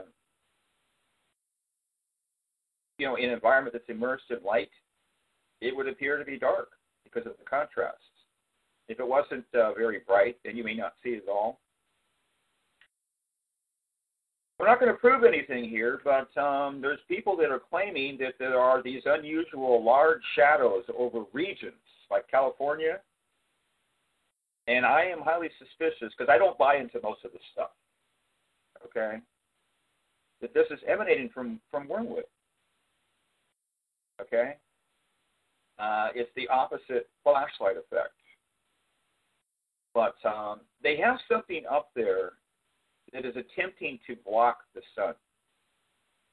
And as an example, there's a guy on YouTube that's freaking out about this. He lives in California.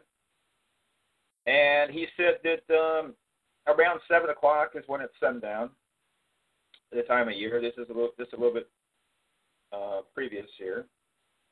And he, he claimed that um, at, at, at 3 uh, p.m., it was um, it was as dark as it would normally be like 6:30 p.m. a half hour before sundown. In other words, it's become artificially dark. And um, I was actually taking note of this before I realized how bright the sun was. So I was noticing the darkening effect first.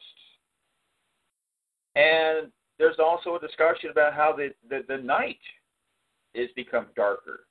But it can vary from region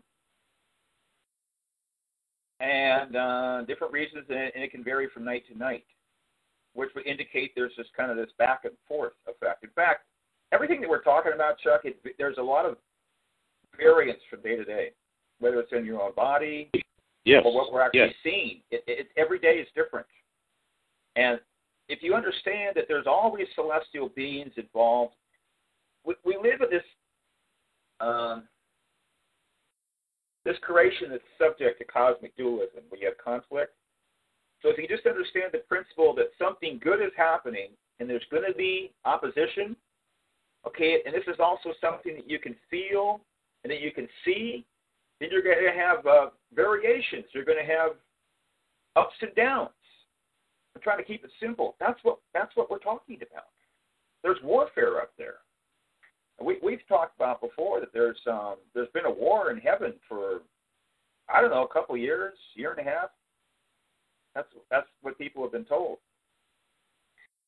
But um, we'll be going into detail uh, later about um, you know a fresh interpretation of Revelation 12. This would be the first half of it um, which is going to be very interesting. But um, that, that's what you see there.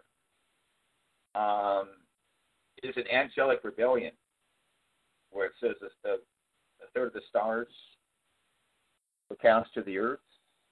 You know what I mean? And the common opinion is that refers to angels, and I'm saying yes. You know what I mean? Uh, if it's a double metaphor, we're going to be in, big, in deep trouble. talked about that kind of thing before. We don't believe that the stars the biggest planets. but you're talking about um, another angelic uh, eruption as far as rebellion. We've talked about this kind of thing before. It's a double fulfillment. It happened in the first century. It's going to happen again. uh, there's an interesting passage in uh, Luke 21 that people overlook um, because they think it has to do with celestial bodies. See if I can read that. People are talking a lot about uh, Luke 21.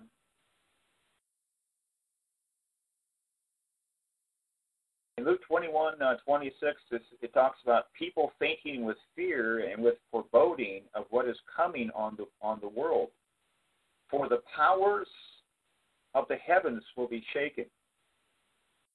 Okay, I don't remember the Greek word for powers, but because of the context there, people are naturally going to be thinking about celestial bodies, and it's not talking about celestial bodies. It's, it's talking about what you see there in Ephesians 6. The powers and principalities. I'm not sure if it's the same word. I have to look it up. I, I didn't prep myself for that. Um, but the reason that term is used in that context is because there's a relationship, like we keep emphasizing over and over again, and we're waiting for someone to pick up on this, but nothing yet, that every um, celestial entity has a celestial body. They're represented in the stars somewhere.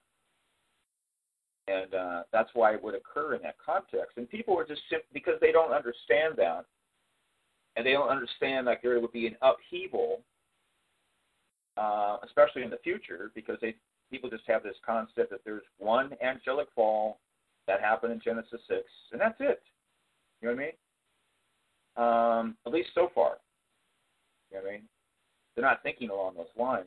But if they're a futurist, uh, they should believe in a, another angelic rebellion, which creates problems because they're using that text there, Revelation 12, to refer to Genesis 6. You know, make up your mind, you know. And uh, you can see on YouTube that they're starting to figure this out and, and develop uh, some more mature beliefs with all that.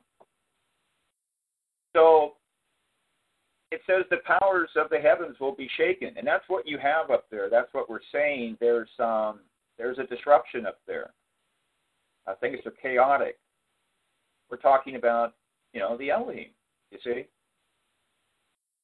and um, you're also going to see. By the way, there's um, there's objects falling to the earth, and thus they're faking all this. They faked it before, and I think when they were faking it, um, there was some genuine stuff going on here and there. I'm talking, we're talking about meteorites. You know what I mean?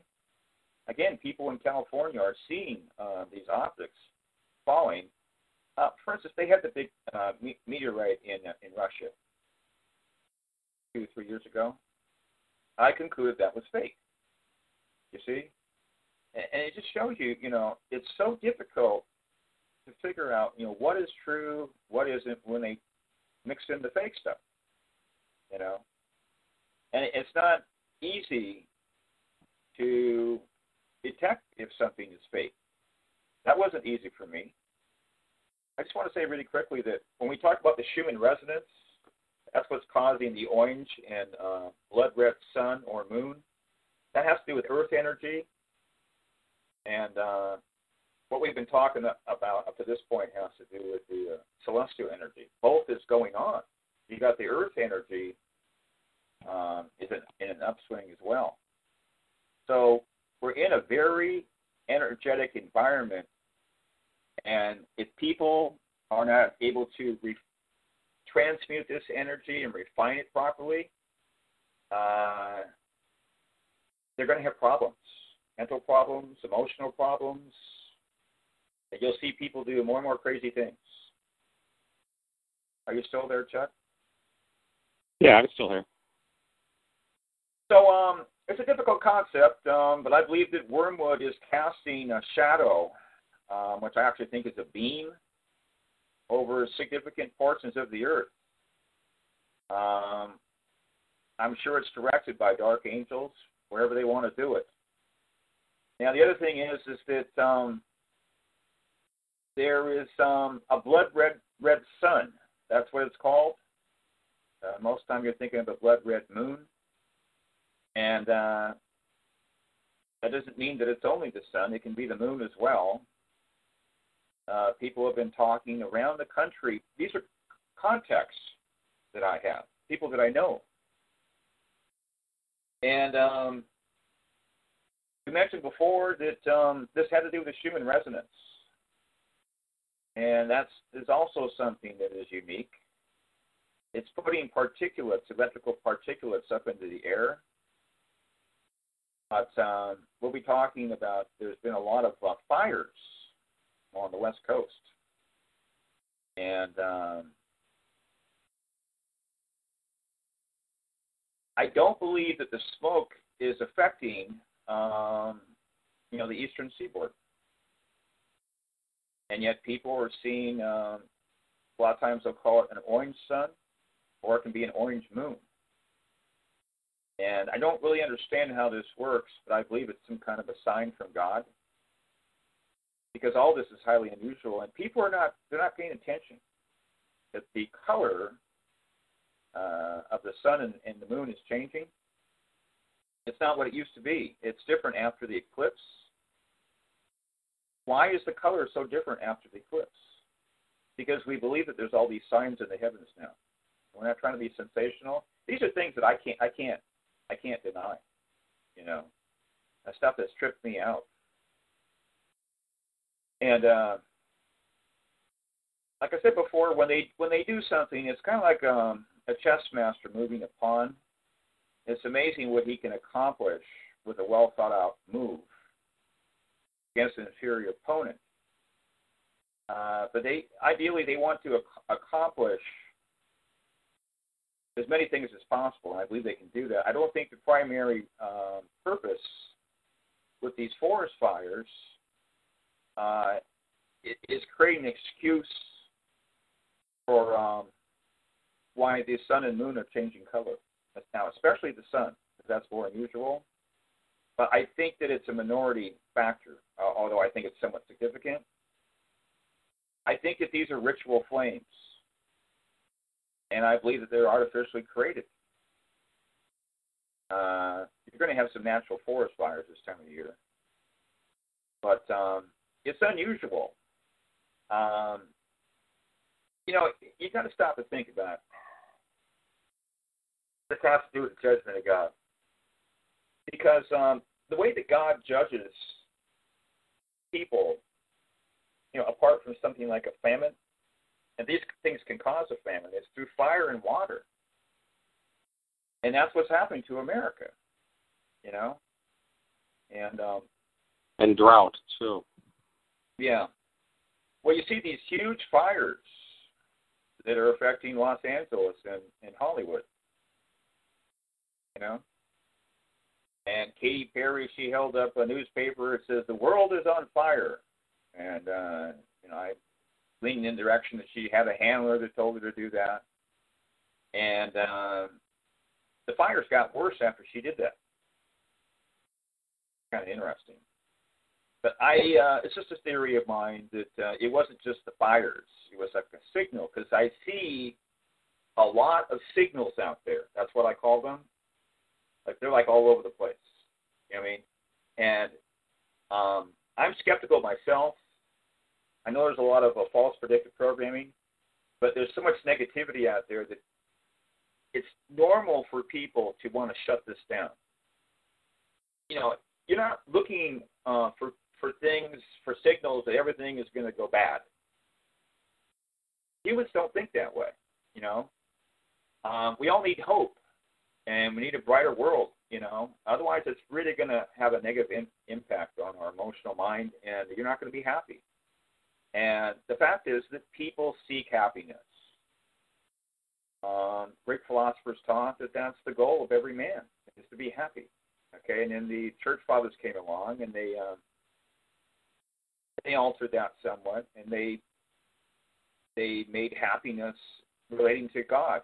You know, um, being in right standing with God. That's the true happiness of man. And uh, I, I believe in that, you know. But just like we all need hope, we all need, we're all seeking happiness. And, uh, you know, if you go around always seeking negativity, because that's the way you could look at this kind of thing, you got to be kind of a stable person, you know.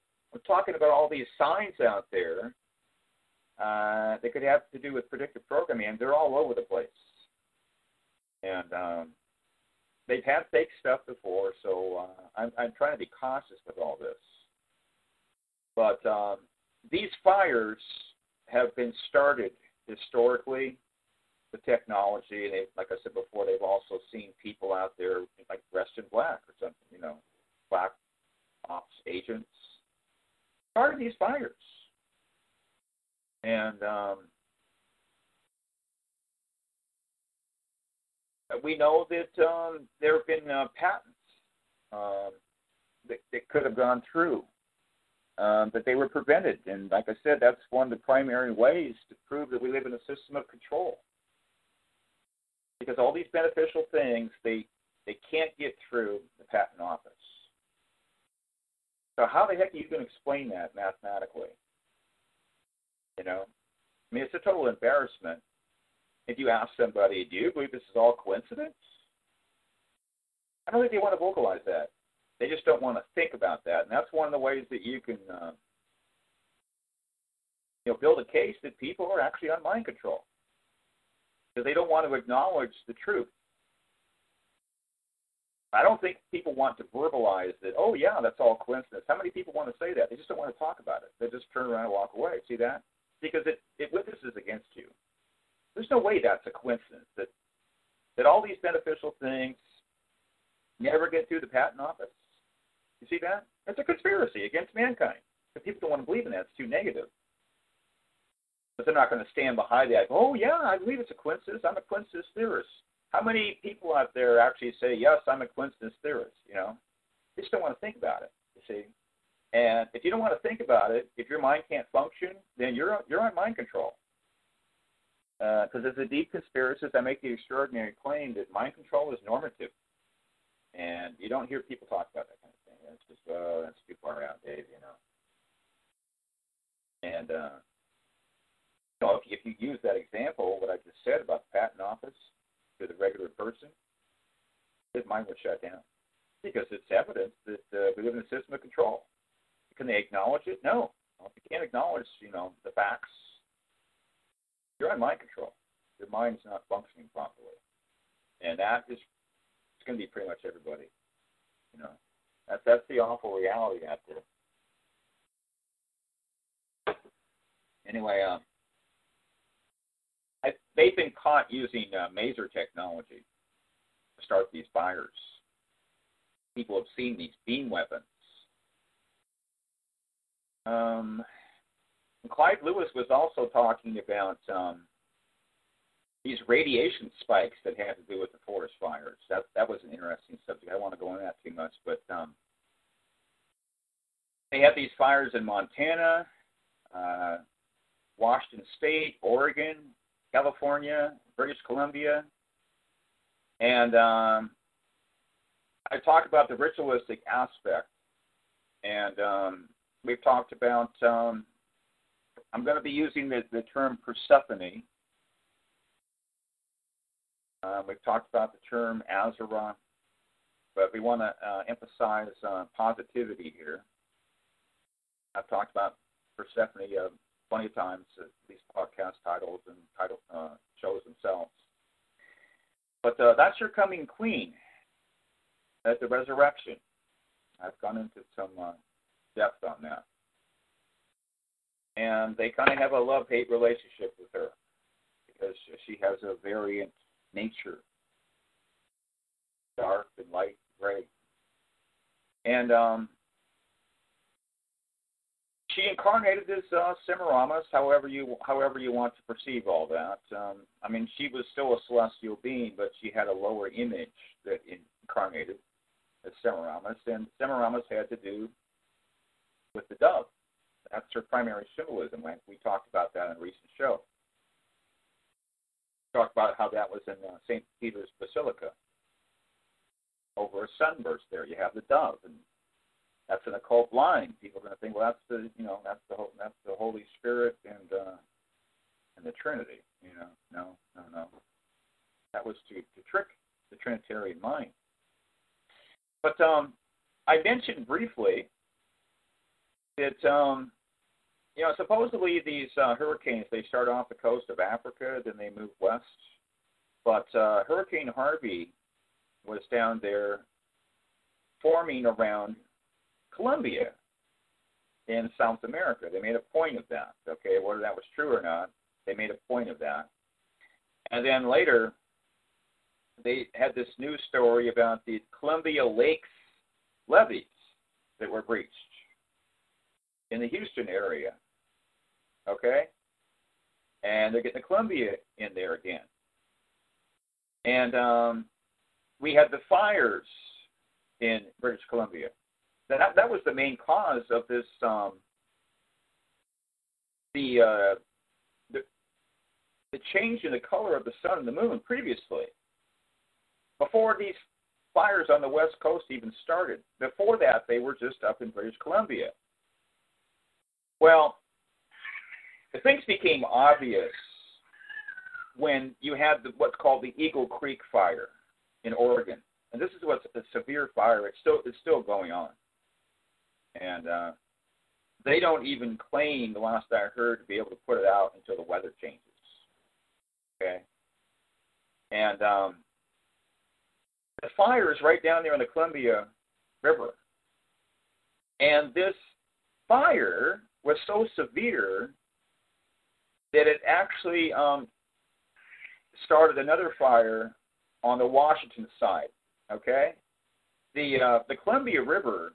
A, a lot of people on the eastern seaboard they're not that familiar with the Northwest. They hear more about California. We've got a huge river here. Okay, Columbia River, one of the biggest rivers in America. And it forms a natural border between Washington State and Oregon. Okay, and um, it, it's a pretty broad river, but the um, the fire jumped the river. Now I think it was probably artificial, and I was already on the Columbia thing, uh, but when that happened, uh, it became obvious to me that this was being done for a ritualistic reason. Have to think about it. You've got a fire on both sides of the Columbia, and you've got a fire up in British Columbia, and they called it the Eagle Creek Fire. I believe it was artificially set, and they blamed it on some kids. Uh-uh, I'm not buying it. I think that the eagle represents America. I've seen this kind of thing over and over again. Like, you know, when uh, Katy Perry holds up that, that article, okay, the world is on fire, uh, that's a signal. It doesn't have to do with just the fires and it's just a theory in Los Angeles, you know. The reason I'm saying this because I'm seeing too much of this. They're telling you of what is coming. Fire is a metaphor for a number of things. You know, it can be suffering, it can be destruction, it can be refining. Uh, it has a lot to do with alchemy, things like that. Okay, it depends on the context. But um, the reason they're doing this is because it has to do with um, Persephone. If you want to call her, and it gets kind of complicated. Uh, just an easy way to make some sense out of this. You, like I said before, you can go to YouTube and you can put "Goddess Columbia," okay, and you'll see a video. Uh, more information you'll want to need to know about. Um, it's amazing how many things that they've named after her. Just call her the Goddess Columbia. Uh, the United States was was named after the Goddess Columbia. They switched it to um, Uncle Sam, which is Samael. That's Nimbus. Satania, what do you want to call them, okay? Uh, that's what they did. And uh, this also has to do with the Statue of Liberty, which we'll be talking about uh, more and more. It has to do with Pet Goat video and a threat against New York City. But uh, like I said, see, these are ritualistic fires. And I have not heard anyone talk about this, so that's why I wanted to point that out. Uh, just a little data point about Persephone. You can Google this. Persephone, she's ruling in heaven below the Father. Well, it's kind of hard to process, okay? But um, this is being portrayed in Washington, D.C., Because guess who's on top of the Capitol building? Now, the Capitol building is a big dome. Okay? You know who's top on top of the, the Capitol building? A, sta- a huge statue of Persephone. Go Google that. And it's funny because there's not that many people talking about it. Uh, one of the first articles you run into is some guy who's who's saying it's on top of the White House, which is completely false. Uh, maybe that was a misdirection uh, on purpose, probably not. But you can see a picture of her up there, and uh, it's a very complex statue because they're they're using a lot of details there to communicate her attributes symbolically. It's kind of complex. It's not something that's going to be really um, you know self-evident it has to do with the language of symbolism. Okay, just like in the ancient world, they would use um, the attributes or quote unquote virtue of a particular animal, like a like a like a lion. It has to do with strength or um, you know, like royalty, something like that, um, to symbolize like something on earth, a person or a god. You know, obviously like a king, and even the mane of the lion. Uh, identified with the sun, you know, the rays of the sun. And uh, I think I just I've changed my opinion um, just today. I think I might have actually been in the shower. But um, if you're paying attention, I I've said that I think the uh, pet goat video is primarily about her or her earthly image but I've changed my opinion. I think it's primarily about him. Okay, uh, the Messiah, the prophet, whatever you want to call him. It mainly has to do with the classroom. I, I, I wasn't quite getting all that with the classroom. We'll, we'll, we'll talk about this later. Okay. Um, but it's about both of them. You know, and it's amazing how little we talk about this. Um, because I could be talking about it week after week. It's like you have, um, you know, you have hoaxbusters out there, you have fakeologists.com, and they talk about the weekly um, media fakery. Well, we could make a career out of talking about um, the weekly symbolism that has to do with the coming king and queen. It's, it's absolutely relentless and a whole year will go by. We don't even talk about that much. And we're not obsessing over this kind of stuff, you know what I mean? But we have talked about it um, in the past. Um, you know, the King Queen of Israel, we put that in the title. We talked about in the Gray Goddess podcast. Um, we might have talked about it the most way back in 2012. You know, um, we actually don't talk about the media a whole lot. Um, we we could be doing that, you know. But with me, it's just business as usual. Like Bella would talk about these codes. There's numerical codes. There's no question about that. Uh, you can look at a guy called, you know, Zach Hubbard, Zachary Hubbard. He's on YouTube. He's got a blog and he focuses on the numbers. And um, the numbers are all over the place. And that's a way that you can prove mathematically that we live in a system of control. And they're covering this up because um, they're uh, a lot of the words that you see in the letters they have a numerical equivalent. You know, like C is a is equal to a three.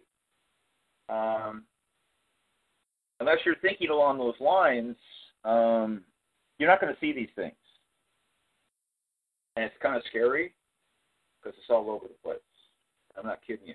And um, that's why you, it, you start leaning in the direction that there are celestial beings doing this or some kind of a biological computer, uh, an AI, an artificial intelligence, you know what I mean?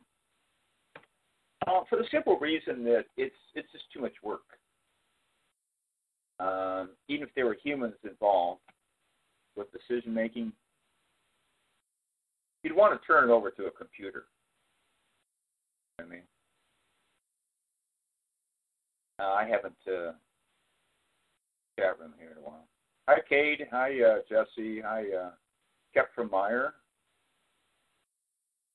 White Raven's been here for a while. He might be asleep. Hi, Frank. And I, have, I haven't looked at the chat room.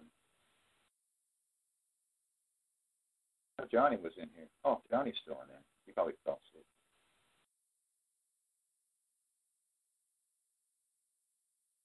Are you still with us, Chuck? Yeah, I'm still here. Just thinking while you're talking, you know, taking it all in. You know, the last time I did a show, um, I felt like I was being attacked. Oh yeah, yeah. I struggled at the end, and I got the same feeling going on here. It's different though. Hmm. I, I prayed for the show and um, quite a bit. Uh, some of these things, um, somebody does not like us talking. If, if these things are true, I mentioned three particulars there. Uh huh. Just just imagine for illustration if those things are actually true. Uh, that would be sensitive information. It, it's it's just real simple. We don't need to deal with the ego stuff like that. Just keep it simple. If it's true, that would follow by default. Okay. Uh, you know, let's just take an example. You know, the the sun and moon around a sphere. Yeah. The reason it looks that way is because it there's a curvature in your direction. Right. That's why it looks that way. Always pointed uh, towards towards you, wherever you're at. You know, generally speaking, you see that with the you know base of the moon. And, and people are not even hearing this. Now, like I said before, you see um, wormwood and uh, I just want to mention this because I don't think I mentioned this last time, but um, I went into some uh, detail about wormwood. But one thing I didn't mention is that not only is it winged, and it's traditionally a disc, but there's a god there. You see that? And the importance of that god is to illustrate in the ancient world they identified these celestial objects with a deity. They're showing you the whole thing right there. You know what I mean? It's a winged disc. And uh, see, you're talking about a one dimensional picture. So I think sometimes people are assuming that it's a winged globe. And I'm not denying that it's never a winged globe. But uh, like I said before, all this information was passed through the medieval era. And just like you know Greek mythology, Roman mythology, you're really trusting. You're talking about preservation of information. I mean, you don't have certainty with anything, including the ancient cosmologies. Everything's the same, including the Bible. I've said before. I mean, is there any authority that can infallibly prove that there wasn't a single word in the Bible somewhere that wasn't intentionally corrupted? Because all we can do is measure one text against another. All you can really do is go back in time. You know, you're going to look at the validity of these texts as far as the Hebrew text goes, you're going to measure it against the Dead Sea Scrolls. That's that's all you can do. You know, we don't have absolute certainty about the integrity of those texts. And we've all been snookered. Okay.